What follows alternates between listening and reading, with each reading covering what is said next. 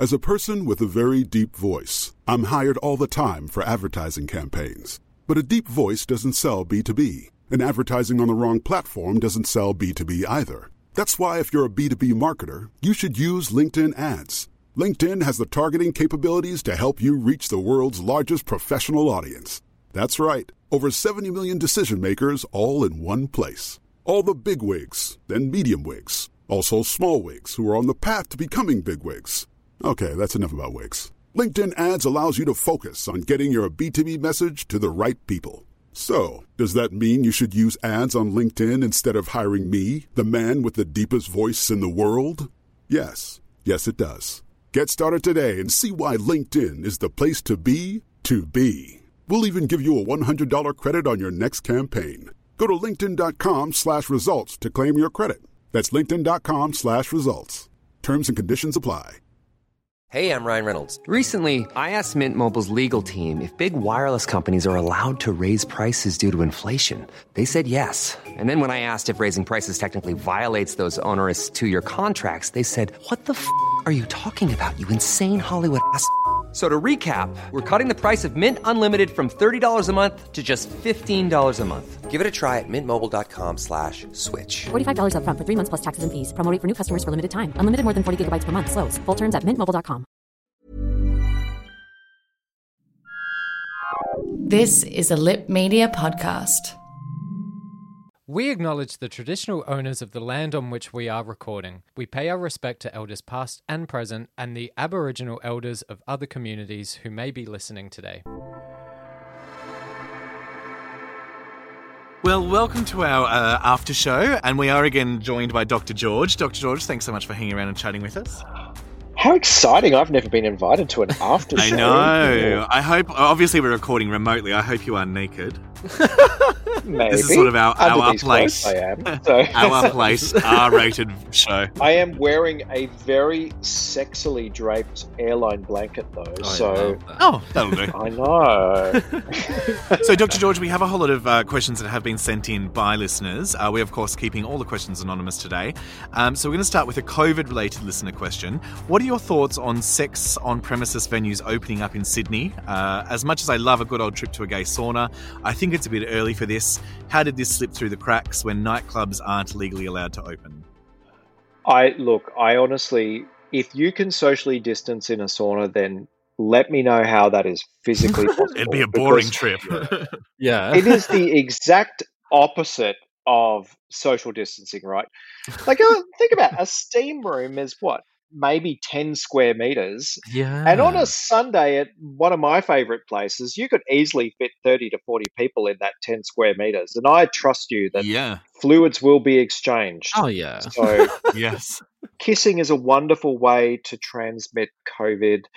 And we know that the virus is shed through feces as well. So anal sex, again, another way that it could be transmitted. Rimming. Probably not easily. Like, you'd have to be a pretty enthusiastic rimmer, but the chance is there. Oh, I am. The chance is there.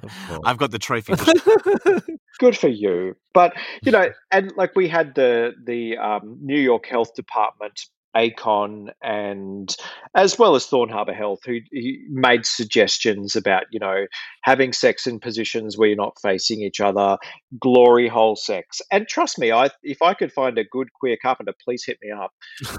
I'd love a good glory hole, because like there may be some data that semen, the evidence isn't strong that semen would have COVID expressed through it. But the problem with penises is that guys go to the toilet all day and usually they use their hand to take their penis out. Yeah. And nobody washes their hands before they pee. They wash afterwards. After they pee. Oh. So if you're going to have COVID on your hands, then you're going to have it on your dick. Oh. And if you put it in your mouth, you're going to have an infection. Oh, so I hadn't thought about that. Okay. So look, I think the optics of opening up a sauna is very poor form at this time. And I hope my house doesn't get firebombed by a local Tropicana club, but it's just the nature of the biz. Alrighty, so the next question asks, I suffer from obsessive compulsive disorder, and the symptoms that affect me the most is intrusive thoughts. My most reoccurring intrusive thought is a fear that I've lost my sexuality and I am now attracted to women. I know that thought is false and only exists in my mind. But when I go through periods of being affected by it, which can last months, I completely lose my attraction to other men and find it quite distressing, as my sexuality is an integral part of my identity and I've fought so much for it. So my question is, when I go through these periods of not being attracted to other men, should I still identify as being gay? Wow, there's a lot to unpack in that question, isn't there? Sure. The first thing I would say is your OCD being well treated? Is it effectively treated? Because there are a number of different treatments for OCD, and that's both using medications, but also using CBT and other talk therapies and ways of looking at the thought processes. Mm-hmm. But I think certainly when people are under stress and mood is disturbed, the desire for sex kind of goes down. Yeah. Like I usually an extremely horny person, but I have to say that over the past 2 to 3 months, my level of horn has gone right down, which isn't necessarily a bad thing because I don't want to be putting myself or my patients at risk by having sex. So I think what we're dealing with here, and one of the things about OCD is that it is on the spectrum of anxiety, is that those thought processes aren't necessarily clear and that they're not based in reality. Certainly in my psychotic patients, when I was working in psychiatry, I would often talk about, are you able to differentiate between whether the voice is a real voice or a false voice? And, you know, one of the guys would stick his fingers in his ears. And if he could still hear the voice, even if his fingers were in his ears, that way he knew it was his psychosis speaking and he was able to distance himself a little bit from it.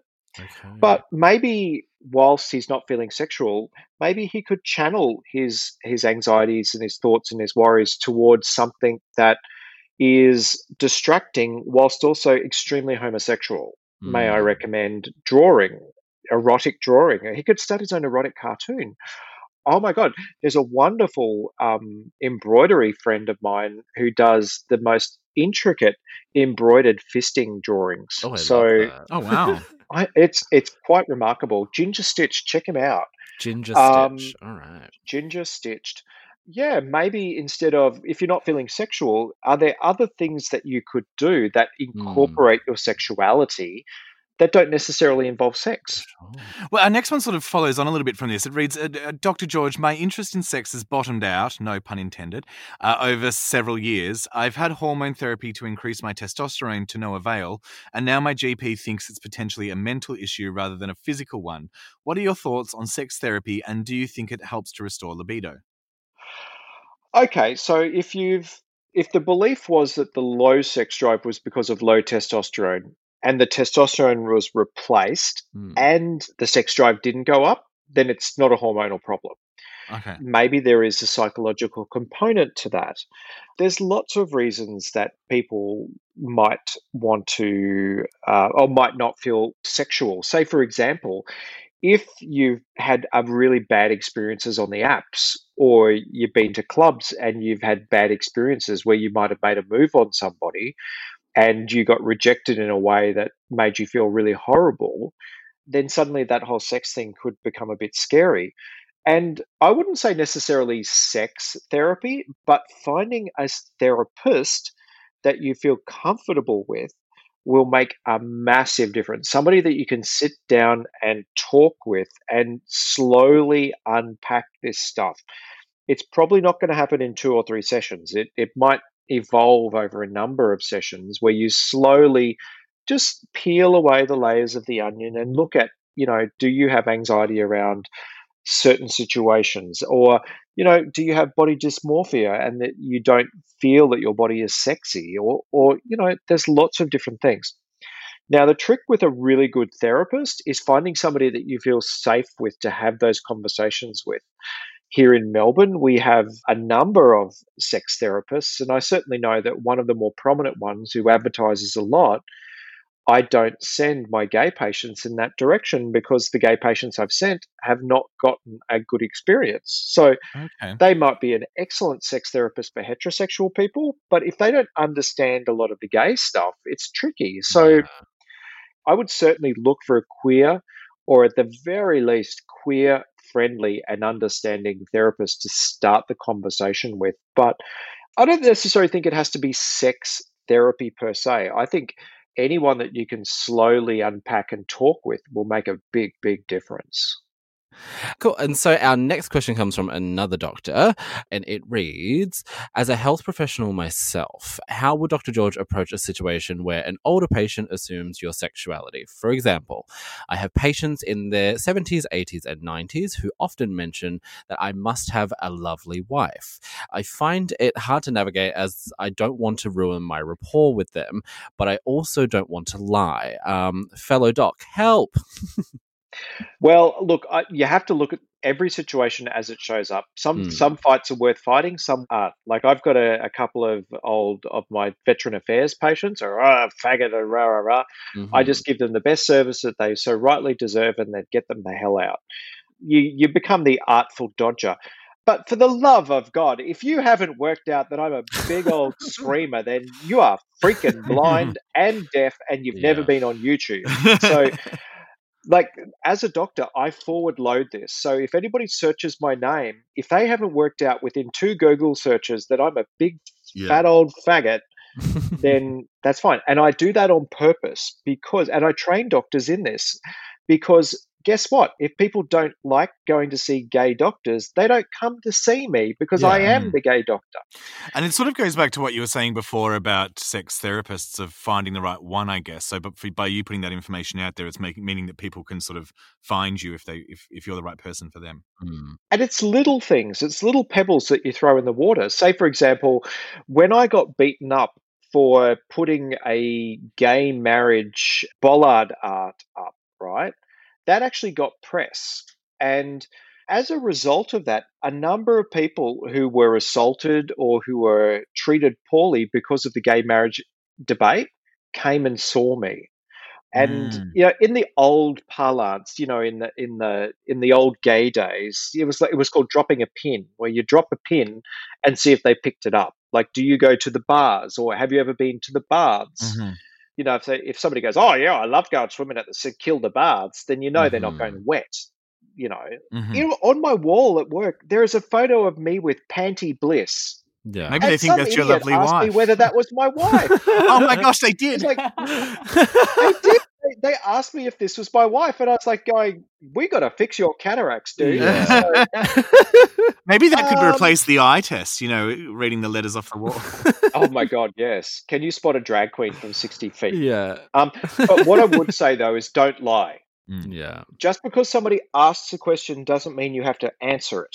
But don't lie, because if you lie to a patient, they will always remember that. And I learned that in psychiatry early, that sometimes you'll say little fibs to get people out of the room, but the minute somebody thinks that you've deceived them, they will never trust you again. So that's a really good point. Say, I prefer to keep home at home and work at work. It just works better for me that way, and it doesn't get complicated.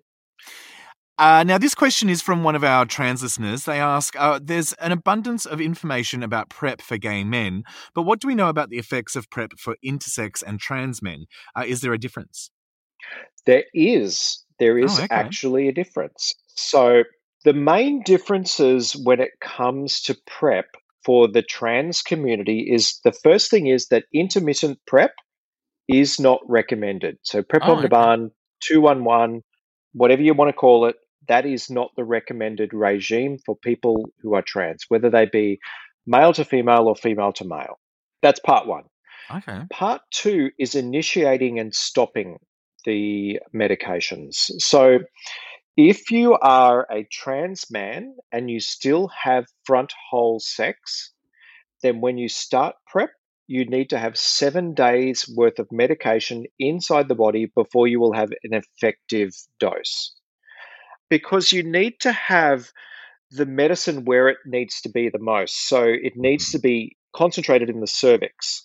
Okay. If a trans man still has the uterus and the cervix, if they've not had a hysterectomy, then we need to make sure that there's a high enough concentration in the cervical mucus. Okay. Now, on the other side of that, if you are a trans female, the hormones, the feminizing hormones, may lead to a lower amount of concentration of PrEP within the body and within the body tissues. So again, this is why it's important that you must be taking the tablet daily, and you need the 7 days of medication before you start to have an effective dose. For all trans people, if you wish to stop PrEP, you need to take it for 28 days after your last potential exposure to HIV before you cease taking the medicine. Oh, I had no idea that there was a difference. No, neither. Yeah, it's an interesting one. Yeah. All righty. So for our last listener question for today, it reads, Hi, Dr. George. I went through a stressful period with work, social isolation during COVID, and moving to a new city. I've ended up leaning on the bottle pretty hard, and I now have up to 50 standard drinks a week. I've managed to stop to save my body as well as my mind and my bank account. But I'm wondering what the implications of short-term binging, so around 3 months, would be. And what are some things that I can do to get my body and organs back into balance? And is there any risk to my body by drinking so much and then stopping abruptly? Or does that only apply to long-term alcoholics? Okay, so we've got a few things in there. So a couple of things. Yeah, one or two little things. Yeah.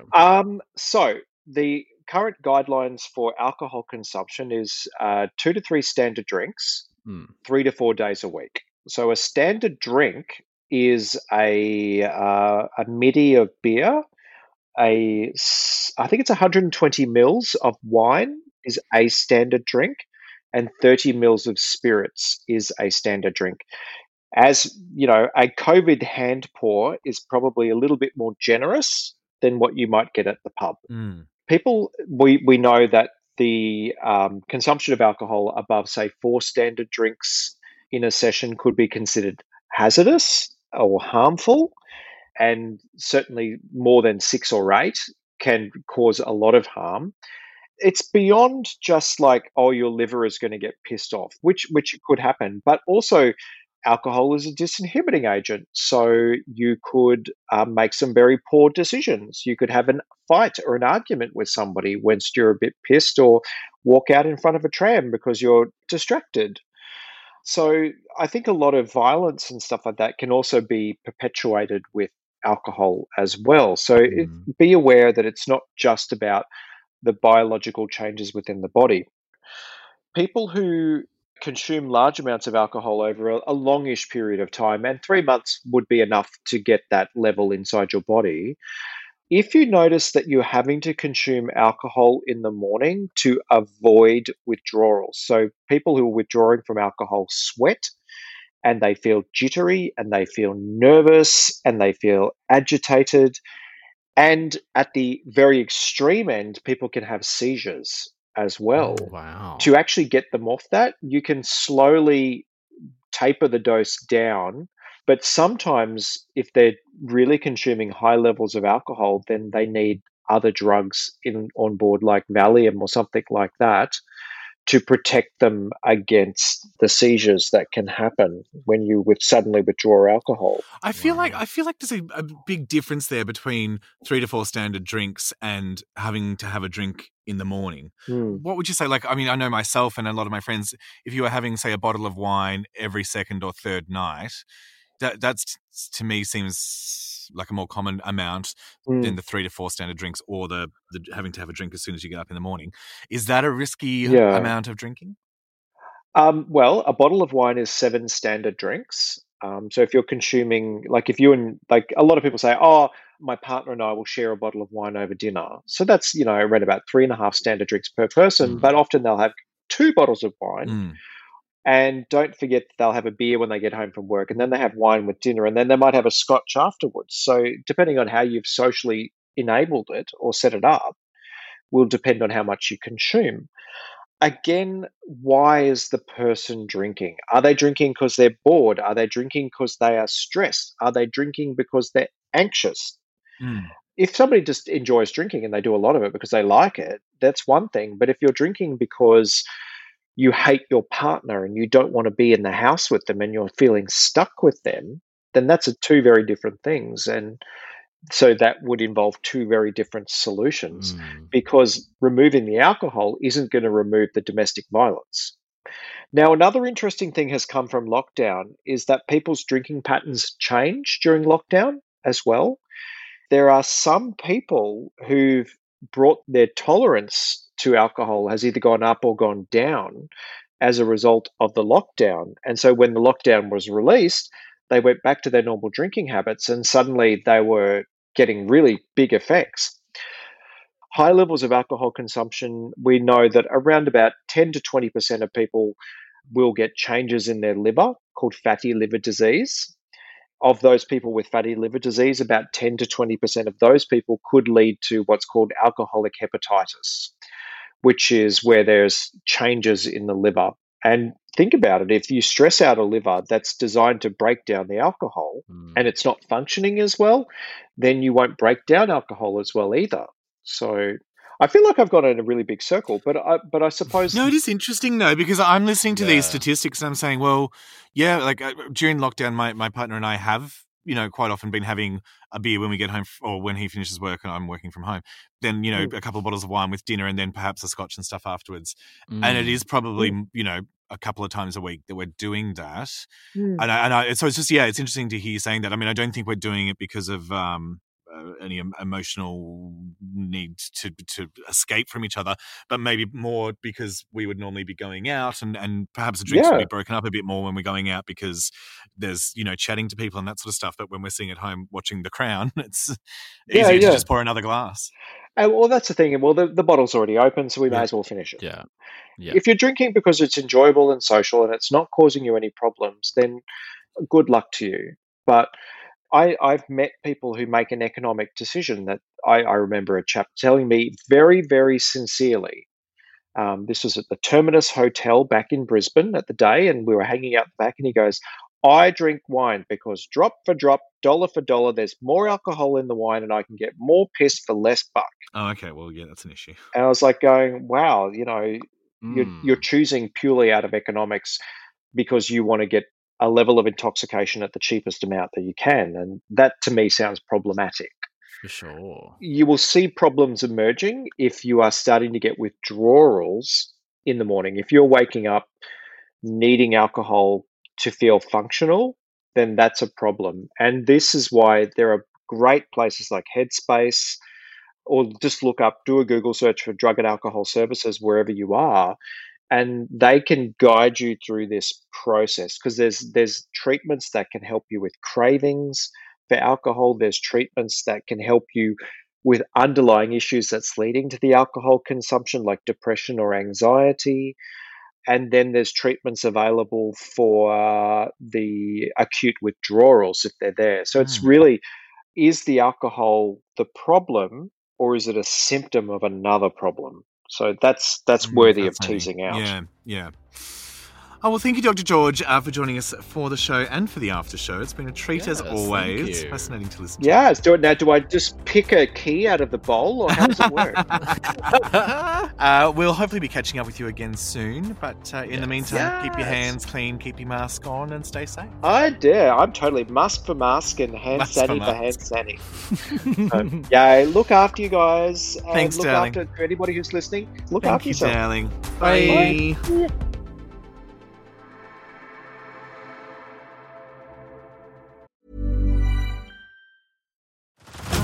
Head over to Hulu this March, where our new shows and movies will keep you streaming all month long. Catch the award-winning movie, Poor Things, starring Emma Stone, Mark Ruffalo, and Willem Dafoe.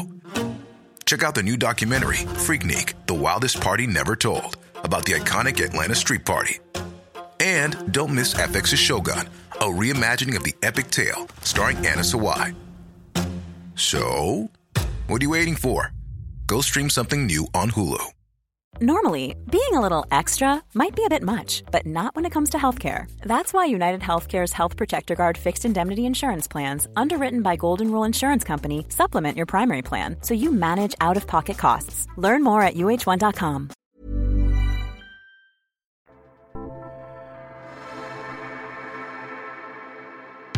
Founded in 2005, Vixen Collective is the only peer-run sex worker organisation in Victoria. The collective promotes the cultural, legal and civil rights of all sex workers and is run entirely by sex workers volunteering their time and energy. To chat to us about the work of the collective and their experience as a queer sex worker is Dylan O'Hara. Thanks so much for joining us, Dylan. Hi there. Thanks for joining us, Dylan. So could you start firstly by explaining to us the value in Vixen Collective being peer-run? Yeah, absolutely. So maybe it's important to just clarify what we mean by peer-run in case anybody listening isn't familiar. In a sex work context specifically, when we say peer-run, or actually more accurately with Vixen, peer-only, because it's 100% peer, what we mean is that everybody involved, as you said, is a sex worker, past or present. That also means that nobody is a manager or operator or owner of a sex work business. Nobody's a driver, a cleaner, any other kind of third party or ancillary worker, a partner of a sex worker, a family member, an ally, no one like that. It's only sex workers. And that's a really fundamental principle in, sex worker organising. And that's because it's in recognition of the fact that, sex workers we're experts in our own lives. We know the most about sex work and our experiences of it, and we don't need other people to interpret that for us or manage it for us. It's a nothing about us without us principle. And sex work is surprisingly common in the LGBT community, and the lines between straight and kind of queer sex can sometimes be blurred in that space. Have you found that your work has allowed you to explore your own queerness? I might just start by saying that I don't know if it's that surprising that it's that common. Yeah, I don't know if it's surprising. Yeah. It's not surprising to me. Oh, yeah. A lot of queer and trans people I know, have perhaps have a sex work history or maybe a sex work present. Many, many sex workers are queer, trans and gender diverse, and that's really been true for a long time. Sex workers are really at the heart of queer community, and I think in Australia you can really see that in in lots of different ways. In particular, if you look at the history of community response to, say, the HIV/AIDS crisis, queer and trans sex workers were really centrally involved in that. Yeah. But I mean, in terms of my own experiences of that, I guess that the way in which sex work and queerness intersect for me is maybe less about the work itself and more about, my experiences of queer community and sex worker community. I know personally I'm happiest when I'm with a bunch of other sex workers or a bunch of other queer and trans people, and when it's both, that's extra great. So and I know an issue that you would face is all the stigma that negatively impacts experiences of sex workers and some of the discrimination that comes from within the queer community itself. Why do you think that is? I mean, I guess first and foremost, queer people are people, obviously, and are part of, you heard it here first. But, queer people are part of, we're part of the societies that we live in. And, we live in a profoundly horophobic society that, has a lot of stigma towards sex workers. So I don't think, in the same way that there is, there are a lot of problems with racism and classism and drug shaming and transphobia or things like that within parts of the queer community. I think, unfortunately, it's the case that those issues that have to be responded to are attitudes to sex workers as well. Well, speaking about people's attitudes, I imagine that that female-identifying sex workers continue to be exposed to high levels of misogyny. Do you think that's correct? And if so, do you think there's a correlation between sexism and sex worker stigma? Yeah, I mean, I think that stigma against sex workers, or the stigma that sex workers experience, is, one of its core components is misogyny. I think that's what it's constructed out of. And I think that's true even when we're talking about that stigma being, directed towards people who are not women as well. Because, if we use the kind of Margaret St. James idea of whore stigma, which is the thesis that whore stigma is directed at all women and arguably, other people as well. However, there is a literal whore, at the centre of it, who is hurt by it the most, and that's sex workers. It's part of a whole set of patriarchal and misogynistic ideas about sex, about women, about women's bodies, about femininity, and I'm sure there's lots of conversations to be had about how misogyny impacts, for example, feminine gay men as well. I think there's lots of stuff to say about that too. So I think misogyny hurts a lot of different people. But I think that's the correlation, is that it's rooted in misogyny. And yeah, I think we can acknowledge that while also acknowledging that sex workers are not only women. You know, there are lots of men who are sex workers, there are lots of non-binary people who are sex workers. But I think misogyny, and also trans misogyny specifically, is definitely something that plays into. So if everyone could just stop being misogynist, that would be great. Yeah, that would be helpful. In what ways do you think sex work is currently stigmatised by the government and police, and I guess just the justice system in general in Australia? I mean, so if you forgive me for focusing on Victoria, if that's okay, then I think what I would say is that in Victoria, the way that sex work is regulated in Victoria is under a system called licensing, which means that you have a two-tiered sex industry, basically. Licensing produces a compliant part of the industry where there are lots and lots and lots of very complicated rules that are very intrusive and in and of themselves discriminatory and stigmatizing of sex workers. And then you also have a lot of people who are forced to work non-compliantly, who aren't able to comply with those requirements. And so they're then in this non-compliant part of the industry. There's many examples. One example would be that sex workers in Victoria currently are required to undergo what essentially amounts to mandatory sexual health testing every 3 months. Now, that's not based in any evidence. It doesn't do anything useful. It's also really expensive in terms of the costs of running that. And it's based in basically this, really, really harmful and antiquated idea of sex workers as vectors of disease, as a kind of a threat to the rest of the public, who need to be sort of contained and who need to be, regulated in this kind of paternalistic way for our own good. Yeah, that sex workers require this extra level of state intervention, this might involve, or certainly in the past has involved, things like, internal examinations and things. Like, it's quite intrusive. Yeah, right. And if you don't do it, then it has implications for your ability to work, or at least to work compliantly, and that's tied into the fact that we still have HIV criminalisation for sex workers in Victoria. Yeah. So obviously because of this, you're fighting for the full decriminalisation of sex work in Victoria. The decriminalisation model is upheld as being the best practice for the health and safety of sex workers by organisations including the UN and the World Health Organisation and a lot of, big players. Could you give us a sense of what decriminalisation looks like and what would change if it was successfully passed? Yeah, absolutely. So, yeah, as you said, it's a model that is recognised as best practice by an increasingly very, very long list of different organisations nationally and globally, including as well, sex worker organisations. Sex worker organisations overwhelmingly support this. This is what sex workers are calling for. So in terms of what decriminalisation looks like, in a general sense, the beauty of decriminalisation is it's really simple. So it just means that you are removing or repealing criminal and any other laws that are specific to sex work. You're taking them away, and then sex work is regulated by other existing laws that apply to other kinds of work. And it means that you no longer have pieces of legislation that single out sex workers in that way. There's still the ability to respond to different kinds of things that need to be responded to in people's workplaces or in people's work.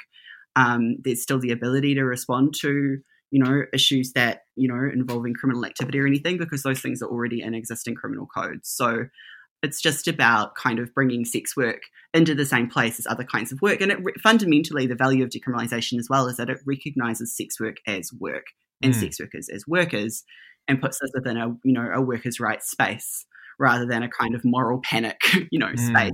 Yeah. And I mean, the current laws that we have in Victoria are harmful to sex workers not only in carrying out our work, impacting our, our safety strategies, our ability to work in the ways that are safest and most effective for us and that we, want to work in. But the licensing system also impacts sex workers really negatively in lots of parts of their lives. And it can have implications that follow people throughout their whole lives or into really different parts of their lives. Removing that and replacing it with a model that, simply treats sex work as work, like other kinds of work, has an immediate positive effect by removing all those negative things. But I think it's also the place where you can then start to, it doesn't fix stigma overnight, but you can actually then start to work on it.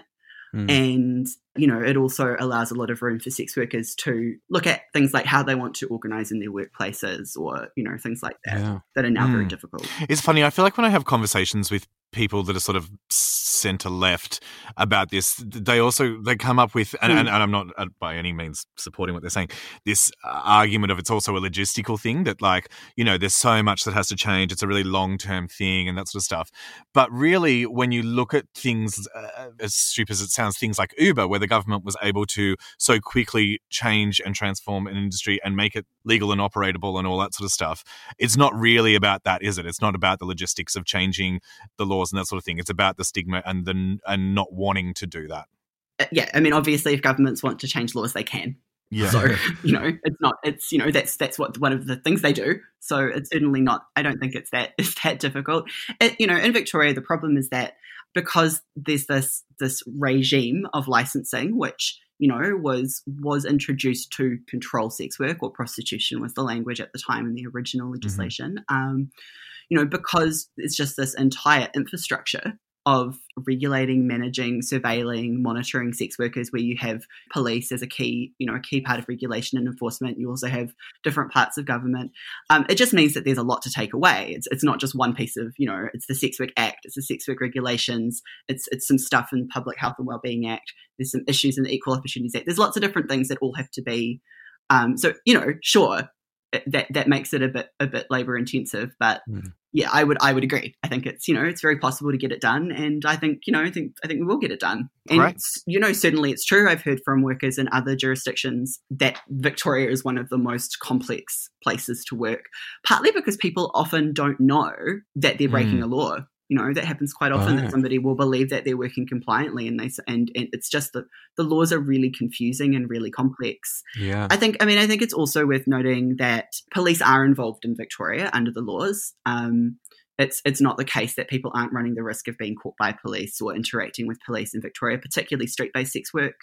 Street-based sex work is completely criminalised in the Victorian system at the moment, and so street-based sex workers in many ways bear the brunt of police targeting and of also kind of wider social stigma. One of the key things decriminalisation does is it removes police from an enforcement and regulation role in relation to sex workers. It takes them out of that role. You know, police shouldn't be involved in public health in that way. Yeah. Now, stepping away from how the law views sex work and more, I guess, how society does, sex work is recognised as a valid profession all over the world, but often it's seemed, you know, there's this narrative that people partake in it only when they have no other options, that it's sort of this destitute kind of last option. Is there space to seek pleasure and satisfaction from the work as well? Yeah, I mean, I think, you know, sex workers, like everyone else, are navigating, you know, life under capitalism. People have to work, except maybe the independently wealthy. Most people have to work, and so if you have to work, you have to find a way to navigate that and to make choices. You know, maybe sometimes those choices are more constrained. But, you know, everybody is making the choices that they're able to make. So, yeah, I think the sort of no options versus sort of, empowered, I love my job sort of that. Yeah, I don't find that that's a very helpful kind of dichotomy. I think that many sex workers have different feelings about their work at different times and different experiences with it, like anybody else. I know for myself that I've, you know, had many different kinds of feelings about sex work. I think that in terms of this, you know, pleasure and satisfaction, I mean, again, being a sex worker, being involved in sex worker organising and activism, being in sex worker community spaces is a huge source of pleasure and satisfaction to me all the time, because I love sex workers and I love the, you know, the strength and the solidarity and the wit and the scrappiness and all of the things that sex workers bring to the table. So, yeah. Now, unfortunately, we can't get through one conversation without having to mention COVID, because it is just controlling everyone's life at the moment. So I'm keen to know, in what ways has the COVID pandemic affected how sex workers are able to make a living at the moment? So COVID-19 has had a profound and unprecedented impact on sex workers in Australia and in Victoria, absolutely. So many sex workers in Australia are still not able to do sex work at the moment, depending on which part of the country they're in. A lot of people at this point have been going without access to their regular income for a really long time. you know, many sex workers will have lost multiple kinds of income, you know, if people also had other kinds of work, perhaps like casual work that's been impacted, for example, in addition to sex work. A lot of sex workers haven't been able to and still aren't able to access, you know, government or federal government, you know, financial support, particularly, you know, some of the requirements around JobKeeper and JobSeeker. Some of those can be challenging for sex workers, but there are also sex workers who, due to visa status and things like that, simply aren't eligible for those kinds of financial safety nets that, you know, the government has provided. And so I think that for, you know, for sex workers who are also queer and or trans, I think that, you know, like I'm aware of, just in my own personal life, I'm aware of a number of people who have ended up needing to go and stay with family or things like that. Mm. You know, maybe their family is also transphobic and doesn't know they're a sex worker, or, you know, so, you know, I think that in Victoria in general, obviously we're seeing this really aggressive policing approach of COVID restrictions. And so with sex workers, as with the broader, you know, the broader community, I think we obviously know that people who are already, you know, subject to racial profiling and increased police targeting are also experiencing a higher level of COVID-related policing.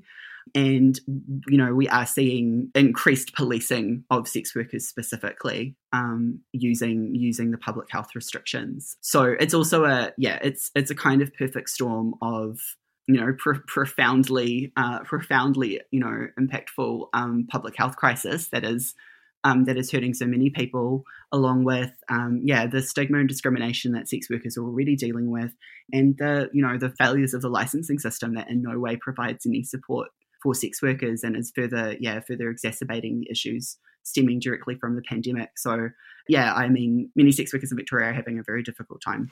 Dylan, thank you so much for discussing your experience. It's been so fascinating. It has been fantastic. So good. How can people support the work of the collective? So the best way that people could support Vixen Collective at the moment would be to donate if they have cash, or if they don't, to promote the Emergency Support Fund for Sex Workers in Australia, which is a fund where every dollar donated goes directly to sex workers in need. And basically the fund is what is distributed each week to sex workers in crisis. Amazing. Each week we start again and scrambled to get enough money in the fund. So we've actually just launched a new fund, and this fund is specifically aimed at sex workers in parts of Australia where it's where they're being particularly impacted by COVID-19 and COVID-19 restrictions and are unable to work or less able to work. And so, you know, at the moment that means Victoria and the ACT in particular. So yes, that's how people can help. Fantastic initiative. No donation is too small, and just sharing it is helpful as well. Awesome. Brilliant. Great. Thanks so much, Dylan. Thank you so much for joining us. No problem. Thank you very much.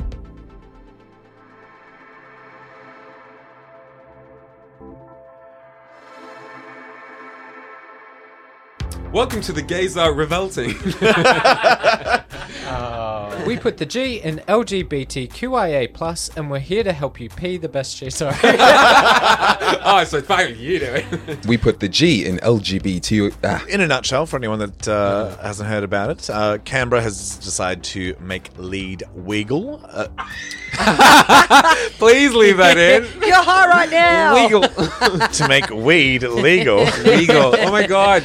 You know the population of California is 39.4 million. The population of Australia is only 24 million. I don't know.